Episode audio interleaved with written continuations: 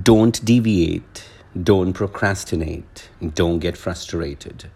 If that goal is important to you, if that vision is important to you, if there is value associated with it, I'm telling you, don't deviate, don't procrastinate, and don't get frustrated. All you have to do to win this battle is to stay on track. It's to stay committed. It's to stay focused. There are moments that tempt the human soul. I'm telling you, there are such moments. They tempt the human soul so badly, so valiantly sometimes, that if the truth be told, then all of us at one point in time must have had moments where, where we must have wanted to throw our hands up in the air and walk away. But these are the moments that separates us from the animal. These are very moments because we as human beings will have the ability to stay on guard, stay on track, stay on course. Staying on track is a choice. Throwing the hands up in the air and walking away from that goal is also a choice. And Dick would tell us all that doesn't matter what you're going through, we always have choices. Don't we? Now tell me, don't we have those choices? Either to stay on track or to throw up our hands up in the air and just walk away from that goal. And well, so discouragement can creep in secretly. It can hide behind good clothes, makeup, and great hair. Discouragement is so bold that it can hide behind a smile, sometimes even confidence or even great humor. It will ride home with the poor with the middle class. It also has learned to sit besides one in the jacuzzi. Discouragement is found in the pockets of the able ones, of the special ones, or even the psychotics and the psychopaths. Discouragement sometimes will go till one discovers that life is not worth living. And if you listen to discouragement, you will hear conviction and persuasion and, and a lot more. And that's when hell, hell will go loose. Agony and tragedy will be the future companions. And that is where you make a decision because now you have a choice.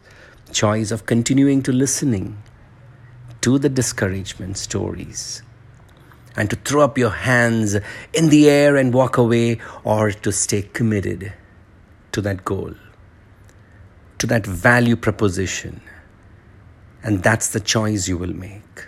And you know what I'm going to tell you? Stay on track. Because that is the blessing to stay on track. And now you need to take some steps. You need to walk some process. It doesn't happen because you have a vision. It doesn't happen because you want it. It happens because you are committed to the process, to the steps, and you walk that path and you continue to do that, and you have the gift of patience. The visionary wakes up with the vision, and now there is a gap. The gap is between what shall be and what he has to deal with. That's the gap. And it is this gap that creates the agony and the tragedy. These are moments when one would be tormented and tested by both discouragement and vision. And here's what I would say stay on track, be on course, take that step. Because discouragement can come in all forms, in all relations, in all goals. And that is when you need to trust your steps that is when you need to trust your vision more than anything else. And that is going to be the promise of your future. And what makes you think you won't be tested? You will be tested to see whether you have the skills, to see whether you really, really want it, to see whether you can handle it once you receive it. You will be tested. And therefore, you must trust your inner self, the reason you want it, and do you want it that bad? do you want to live that goal, that vision, and that promise of the future? Because sometimes a blessing given too soon is not a blessing at all. Imagine I can give my son, who's 12 years old, the keys of my car.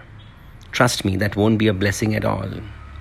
And imagine if, when he reaches the age of 20, I give him the keys of a car. Mm-hmm. now, that could be a blessing, but definitely not when he's 12. What changed? Something did, didn't it? So sometimes my goodness is proved by my ability to say, not yet. So, my daily prayer is not my plans, Lord, but may your will be done. And while I say my prayer, I also make it a point to get up and get on track. I do what needs to be done so that the heavens can do its bit. Imagine how could the heavens do the miracle of fertilization and growth if I refuse to plant my seed. I need to plant for the miracle of growth. So as I chant in my meditation, I also open my eyes and get to planting the seed in the farms of my life. And now, for the gift of patience with the process, is another prayer that I pray so that I can wait to receive the harvest, so that I don't dig in doubt what I plant in faith.